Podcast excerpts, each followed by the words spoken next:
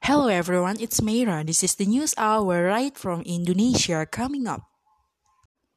At the beginning of Easter week on Indonesia's Sulawesi Island, Catholics in the city of Makassar gathered to mark Palm Sunday, unaware the bombers were waiting.